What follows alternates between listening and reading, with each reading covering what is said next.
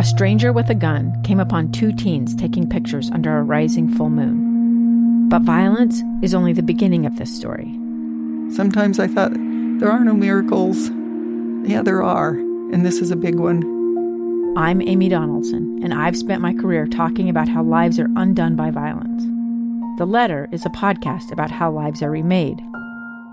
Follow The Letter at theletterpodcast.com or wherever you get your podcasts.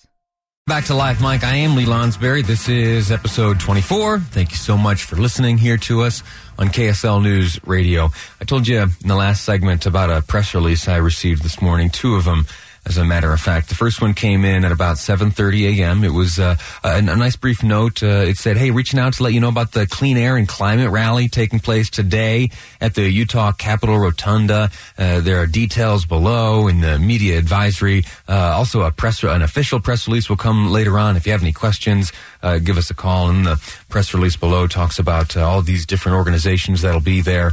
Up at the Utah State Capitol at the Rotunda uh, there this morning. Well, that was 7:30. Then a few hours later, I got the following press release. It says, "Good morning. Due to severe weather, today's climate and air rally has been canceled. Our apologies for the inconvenience this has caused. To my immature mind and ears and eyes, I I know it's insensitive, but I got a little bit of a. There's some irony in this, right? I, I, know, listen, I know that climate and weather are different. But as I read this, I thought, hold on a second. Uh, a rally about the weather has been canceled by the weather. I got a chuckle out of it, but then I felt bad. I know that a lot of organization goes into these types of events, and when I saw the list of folks participating and intending on speaking there, and knowing that uh, uh, you know days had been rearranged and work schedules maybe uh, uh had been adjusted, I thought, listen, uh, while while I get a, a chuckle out of that, um, I, I, don't want to be uh, disrespectful, and I want to honor the the hard work put into organiz- organizing such an event. So here on the line we have Darren Mann with the Salt Lake Air Protectors. I gave Darren a call this morning. I said, "Hey, uh, man, I'm sorry uh, this happened to you guys. Uh, you know, regardless of where uh, you stand on these types of issues, it's no fun to have uh, the weather cancel your plans." So we've got Darren on the line now. Want to give him an opportunity to first to introduce his organization, Salt Lake Air Protectors, and tell us about what uh, was in store before the snow came this morning. Sir, how are you? Great. Thanks for having me on the show. Yeah, my pleasure. All right, tell us uh, tell us first uh, who you are. Tell us about your organization. Who are the Salt Lake Air Protectors? Um, I'm Darren Mann. Uh, I'm the action director for the Salt Lake City Air Protectors, and we're an environmental nonprofit that focuses on air quality, of course, and uh, indigenous uh, land stewardship. You uh, had an event planned for this morning. Mm-hmm. We we sure did. That was focused on um, ramping up for the legislative session um, and encouraging people to get involved with citizen advocating um, for a cleaner, healthier environment because uh, we have some environmental issues that are of great concern to Salt Lake and Utah as a whole. So uh, a lot of the organizations got together that um, go up to the Capitol and advocate for um, responsible use of our existing resources and just ultimately for building a better future for all Utahns to live in. You you were to host this this rally at the Utah State Capitol. We are just over a week or maybe a week now away from the kickoff of this legislative session this year. I imagine there will be a number of items and a number of issues you'll be uh, focused on during the course of this legislative session. What are some of those, please? Um, well, we're definitely concerned with the study that was released by the University of Utah um, and its first milestone goal for an 80% reduction in greenhouse gases in Utah by 2050, which we believe is a very modest goal um, that could be either increased or moved up. I mean, we could easily achieve that in a decade by supporting more use of public transit, um, ener- energy efficient um, houses, or you know, really reducing our dependency on coal and moving more towards natural gas or other cleaner forms of energy. Um, and, and, so those those are some of the points that we're concerned as air protectors is, uh, you know, some of the actions taken by the, the legislature um, have just seemed a little lackluster.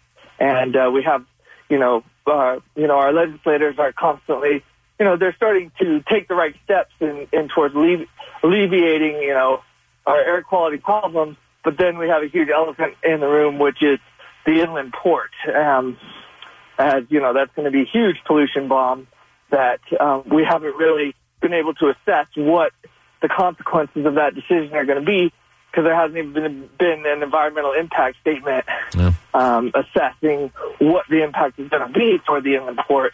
And of course, you know, there's concerns of it being used as a coal port to bring bring more coal and and uh, the the problems that would arise from you know having a port so close to the wetland ecosystem of the Great Salt Lake, which is really important to our snowpack.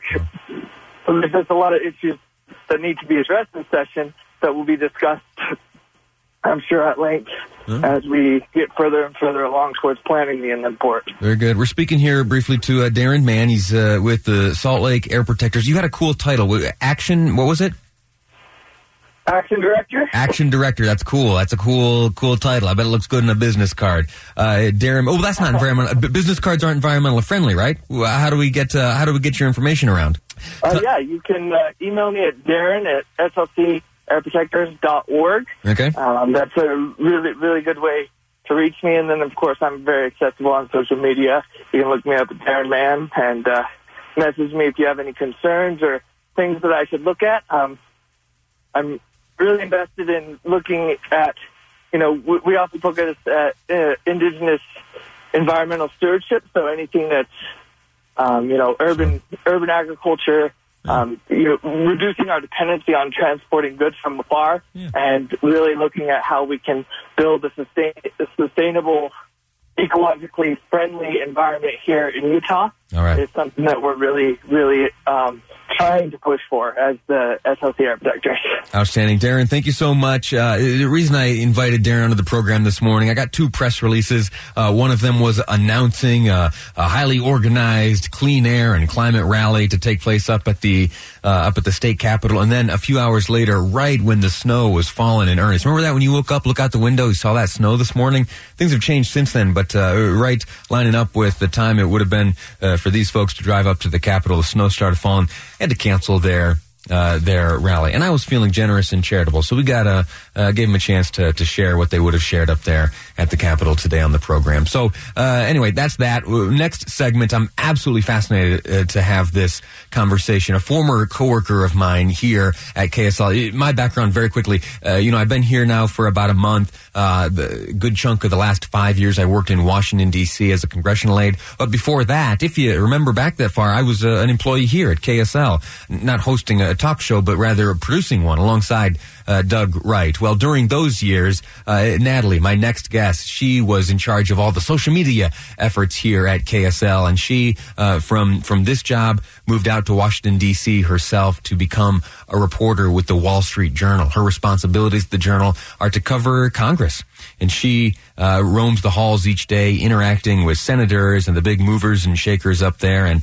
right now, in the midst of these impeachment proceedings, specifically the Senate trial, her duties are going to include uh, tracking down uh, the story that unfolds there, the historic story that unfolds out in Washington D.C. Well, uh, we learned yesterday there are going to be some rules that might hinder her access. Uh, there will be certain areas that historically have been uh, wide open and available for her and her colleagues to roam uh, will now be off limits during the course of the impeachment trial, and that, uh, according to some, is going to greatly limit the ability for the media and the press to get in there and share the story uh, with you and me out here.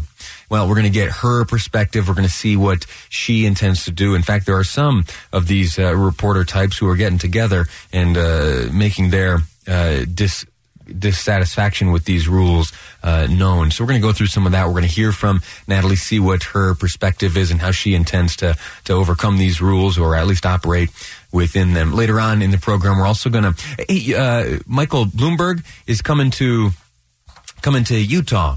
He's running for president. He's a rich one from New York City. Uh, he, he'd like uh, to talk to you and share a few things. We're to, excuse me, speak with the chair of the Utah Democratic Party. Uh, he's going to tell us what efforts are being undertaken by the various Democrat candidates for president here in the state of Utah. If I'm honest, I don't know.